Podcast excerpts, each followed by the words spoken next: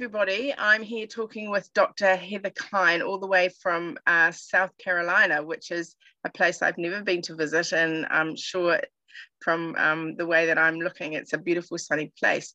So, welcome to speak with us today on the Resilient Kids podcast. Heather. Thank you. Thank I'd you really love for you to introduce yourself so that our listeners can get a good understanding of who you are. Sure, I'd be happy to.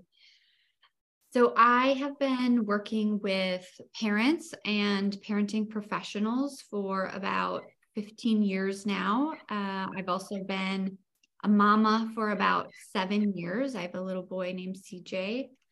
Um, I'd say in I've worked in a variety of contexts, but um, the thread throughout is really um, about helping parents become more confident in discerning their own solutions to whatever the challenges that they're facing rather than um, me or an educator giving them advice or um, a fix or their the professional strategy. It's really coming alongside the parent and helping them find their own solution I think that just fits so beautifully with the work that we're working to do here to support parents to raise resilient, wonderful children and to have really gorgeous families and people can be peaceful together. So I'm keen if you would explain to me what are some of the issues or concerns or worries that you see um, parents facing when they're having to navigate uh, parenting today? I think regardless of the challenge, there is there is this um, worry about doing it right and not making a massive mistake. We really want to be good parents, and there is we are just bombarded with um, everyone's advice about what that looks like. Mm you know what the right way is what the right thing to say is in this situation or the right way to respond or the right way to be. And so i find that there's a lot of pressure on parents regardless of the challenge about finding the right answer which often leads parents to look outside of themselves and to look you know in a book or um, on social media or you know with a friend um, and it's really hard to step back and um, kind of tune into ourselves and the information that is within us and within our family and within our child whatever the context is where the challenge is happening yeah, and here we are on our podcast, um, helping parents to be able to think about these things, right? So yeah. I can completely get it's all around, right? It's so difficult. Yes, it is. It really is. So we're also here to um, support parents, obviously, and so I'm really interested in hearing your take on how we can support parents to um, find the answers within themselves and to know how to back themselves and be confident so they can lead their families in a wonderful way. Yeah. So, you know, I was thinking about how your podcast is about resilience, and I love that. And I think that goes along with what I've been talking about. And I think it's relevant for children and parents. I think the more that we can find a process that helps us that that as parents we can keep coming back to to help us process and navigate the challenge. Um, and I'd love your thoughts. You know, when I think of resilience, I think of, um, you know, obviously we're navigating a challenge if we're if we if resilience is part of the conversation um, but i also think of things like adaptability and decision making um, and those things don't have one answer and a lot of the answer really does come from within. So, um, my answer uh, people don't often like it on the surface because my answer is it depends and um, you know we eat, we really need to find a process that helps us tune into ourselves and our child um, and i use i've been working with a particular process that you know leads people to their own solution. It doesn't have an answer at the end. It helps parents or whoever i'm working with um, or children find identify their own answer. Um, so i do have a, a, a problem solving process that helps us think about the things that gets us in touch with our own perspective our experience um, our habits the the fears and the needs that are all contributing to whatever the challenge is. So are you saying that a process in your mind is uh, a way of thinking about something a, a, a, mental model that allows us to consider a, a particular situation with all the nuance of the situation as well as the people and the things that they're trying to manage yeah, I love that. Very well said. Uh, I think that within any challenge, it's so much of it is about the perspectives of the people involved, um, whether that be parent and child or um, two children or two adults. Mm-hmm. So, would you like to share with us your way of helping parents to think and ponder and, and scrutinize the issues that are in front of them? Uh, I sure could. Um, I wonder if maybe an example would help. Definitely. Um, yeah. Would it, would you be more interested in an example of um, me having a conversation with a parent who is navigating a challenge or um, as a parent and child navigating together. Would we have time to do both if we would fast? Sure. Okay, yeah. go for it. Go for it, Heather. um, okay, so what I find really fascinating, I'll first talk about um, working with a parent who is navigating a problem. Um, and what I find really fascinating about this process is that you often get to more of the root or what's under the surface of the problem because the symptom, like the thing that you're seeing and feeling in front of you that is frustrating or making you feel stuck, often there's just more going on that we can't see. And that ends up being what we're seeing is a little more of a symptom. So I was working with, I was actually doing this um, in a training, training professionals on this a reflective problem solving process. And I asked for a parent volunteer, um, oh, you know, a real parent with a real challenge. And um, and I asked the other educators to remain quiet and observe the process before they were going to practice it.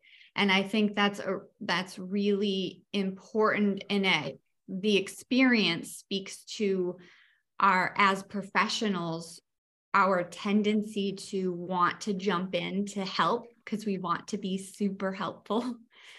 Um, and we have a lot of ideas and information about what might be helpful and that so that was really hard for professionals around the room to s- sit and be quiet. Um, and so very quickly this parent uh, was having some trouble with separating at daycare. Her daughter was three, I believe. And um, her daughter was quite upset, and that, you know, that's a common thing that parents experience. Um, any separation in any context when when your child is really upset as you leave, that's that's a hard experience um, and you want to know what to do to help it be better for your child and better for you. And as soon as the parents started talking about this, the other educators, you know, I could see them squirming in their chairs because they have helped a lot of children with separation. And so they had a lot of ideas about what could be done. Um, but rather than offer suggestions, we went through this process of, you know, asking, getting information about what had happened, um, and then talking about things like um, specific actions what's been you know what did she do? What did her daughter do? Um, what were some of the feelings that she was having? What were her daughter's feelings?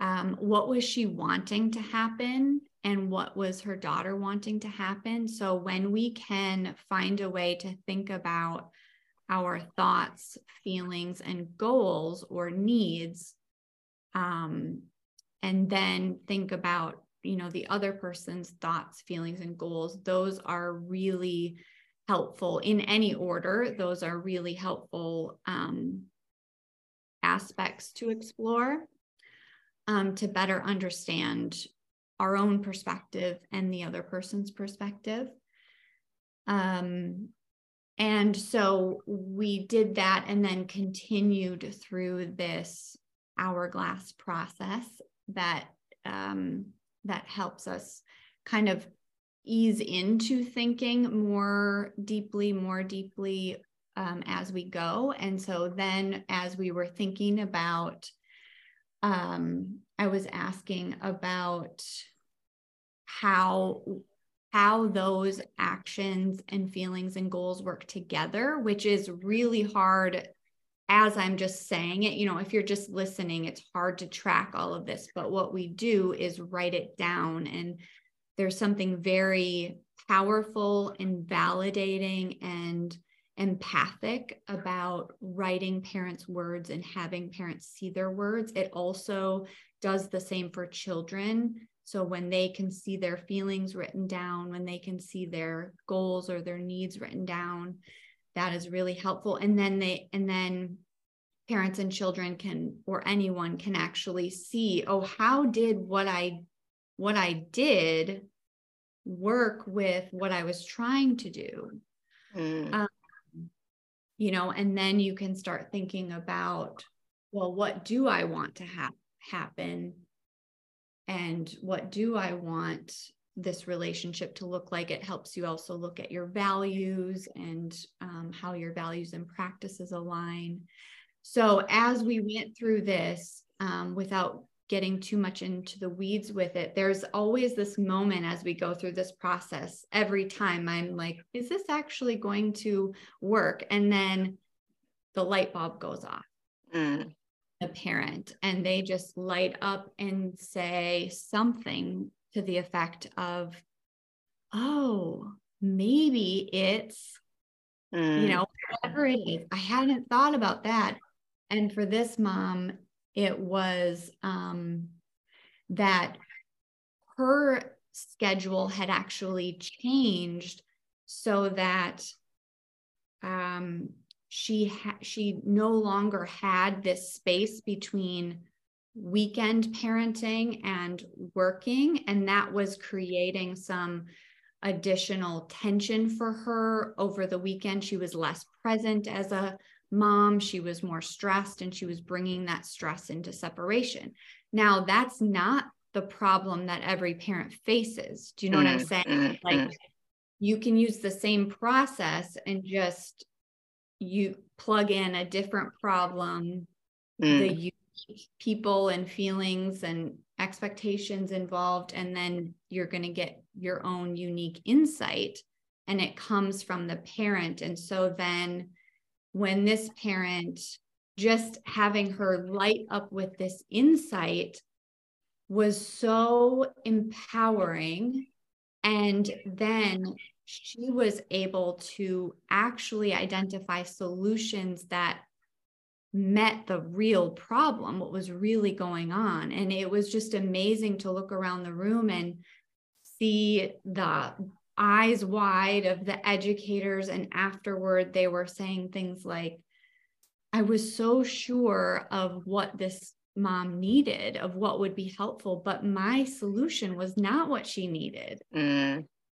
yeah and you know it just those things aren't apparent immediately. It does take slowing down. It does which is hard to do. Mm. it's hard to slow down. It's hard to let the dust settle. It's hard to you know explore things because we we tend to get you know we want we want a solution. We want to ease the pain. We want to make things better um, so I, am wondering for parents who are listening to this heather how they might be able to do this for themselves. What do you think? Yeah yeah i mean they could you could just write on a piece of paper um some of the list some of the questions that i use you know just starting with what happened and then um and then that's kind of a big picture question and you can say whatever comes to your mind. And then um, as you kind of narrow down so the questions take the shape of an hourglass. So if you think of the top of an hourglass it's wide and broad. And so you know, what happened or what's bothering me.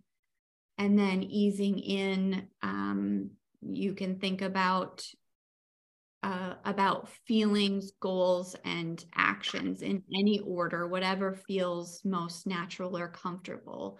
What was I wanting to happen? Um, how was I feeling? And what was I doing? You know, get getting as specific as you can about what mm. what did I say or what did I do?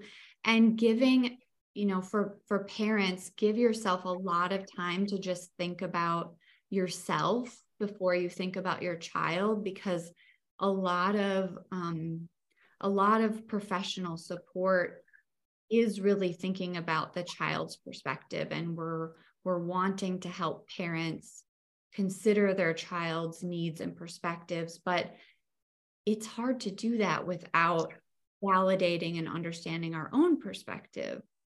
Absolutely. So, and we you know there's all sorts of tricks and tools we can use but actually if the, if we're not solving the right problem like you just said then it's not going to go away anyway yeah and i find that sometimes that actually adds to um, you know guilt and self judgment and shame when we're trying really hard to do the right thing and we're trying to follow someone else's strategy and it's not working for us. And mm-hmm. then it's, well, what's wrong with me or what's wrong with my child that this strategy isn't working for me?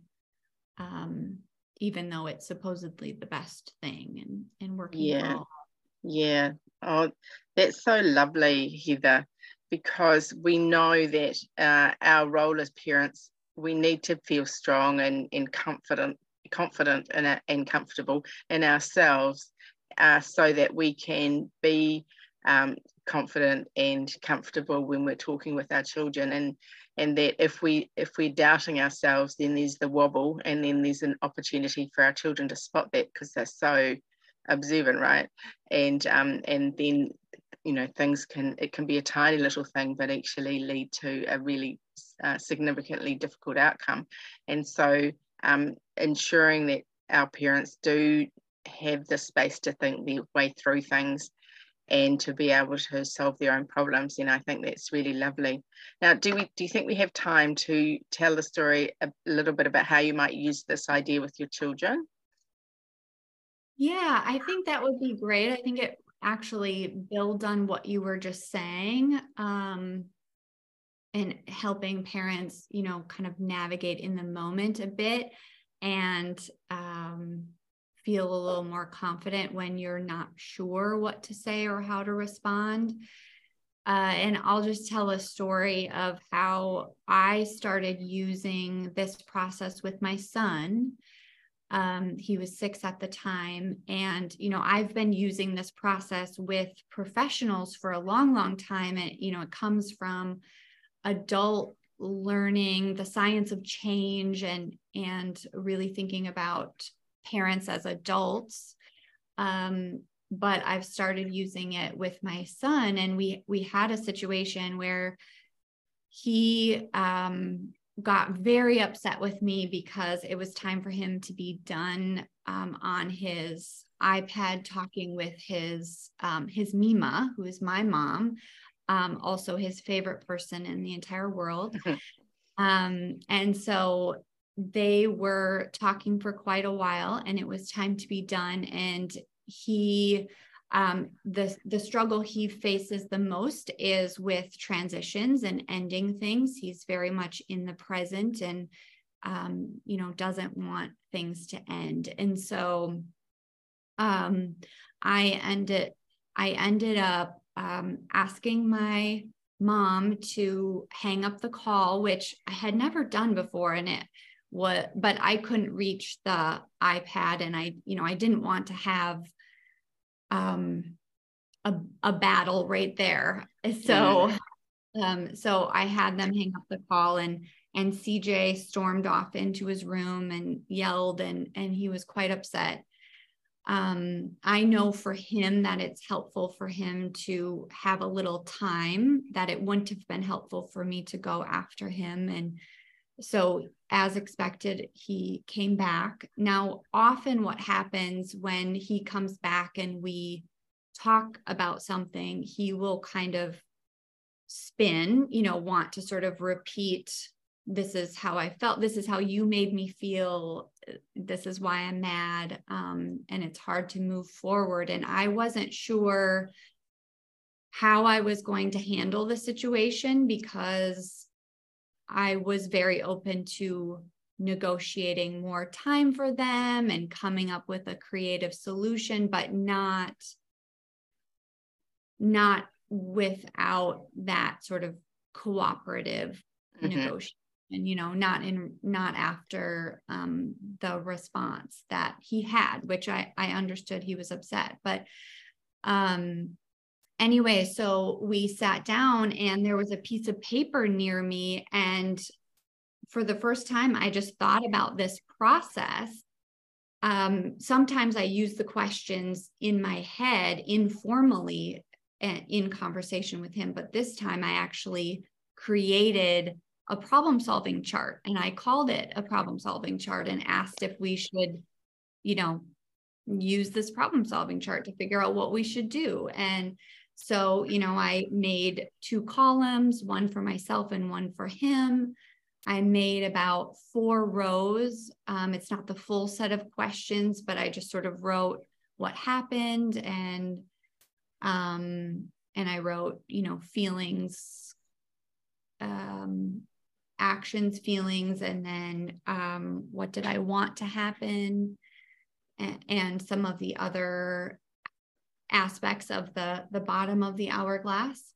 And so i just started asking so what happened? And then we worked together to write down um, what had happened. And i jumped since part of the answer related to what he wanted which was to keep talking to his mima i wrote that down under goals. And it was so fascinating because he looked at that visual and he said well, what about that? Here, like what goes there? And he could see visually that there was this space we hadn't covered yet. And so now he and I were actually working together, mm. collaborating on filling out this sheet that was outside of us, outside of the feelings we both had, outside of the needs we both had. And it was just this paper and so we worked together to fill it out. And what it did is it allowed me, it allowed him to express his feelings. He didn't, he never repeated his feelings because I wrote them down exactly as, as he said it, which was very validating for him. And then I could also, there was a space for me, I could write down my feelings um, because you know parents have feelings too, oh, yeah. and that's very good for for children to see.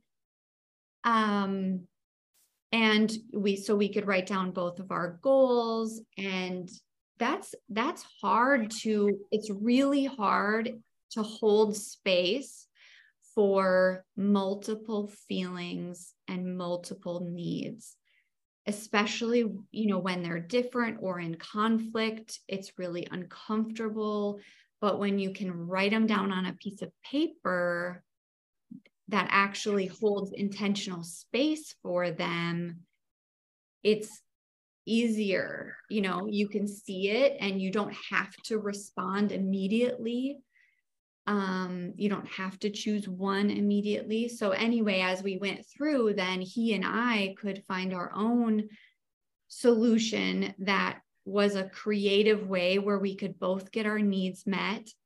Um and we actually were both able to get our needs met. Uh, and, and actually the the solution for us we were we needed to go because we were going to run some errands. And i said he could call his mima back when we were in the car by the time we got in the car he he said i don't need to call her back. You know of course he didn't he didn't um, have that need anymore. But the other one last piece about that story is the the very next day we were at a friend's house and he was having the best time with his two friends. When it was time to go, you know, the same challenge, it's a different context, but it's the same challenge with the transition. Mm. For my CJ. And um, he was about to run into the house. Um, uh, he was about to run into the house because he didn't want to leave. And I said, CJ, remember that doesn't get you what you want and he stopped himself. I don't actually know if he heard me, but he stopped himself and remembered. And I asked him later that night, and he said he remembered that running away didn't get him what he wanted. He remembered from the problem solving. Mm. Well, that's a lovely story. And isn't CJ lucky to have you as a mom? That's so cool. Yeah. Thank you for sharing that. That's a big, um, big moment in both your lives and um, a really important learning for him about facing things that are really difficult and and helping you to find and you know navigate as a mum as well uh, these really tricky conversations. And i love the fact that uh, and this i think this is what happens isn't it? That when children um, learn something actually they don't need to relearn it. You know, and that's because they're so fast at learning. And um, when we get it right, and when we know in our in ourselves that we've made those decisions for ourselves, it's much easier for us to be able to change those habits and those old ways of being. Yes, absolutely. And and you know, he and I both know now that we can come back to this process. Mm you know for the next challenge and, and the next one because yeah that's lovely. Thank you so much.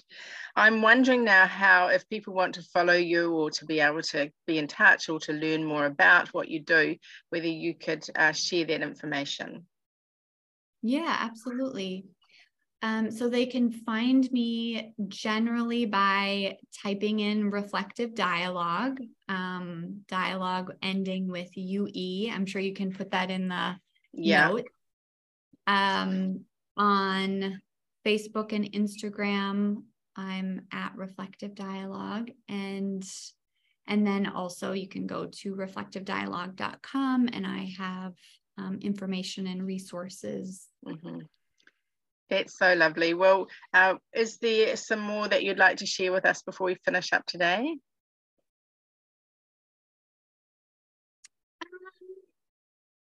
I don't think so. I think, do you have any questions for me? Uh, I think that's been really full. What you were wanting? Yeah, no, that's really full and rich, and I really appreciate you um, providing us with some time. So um, we'll finish up there.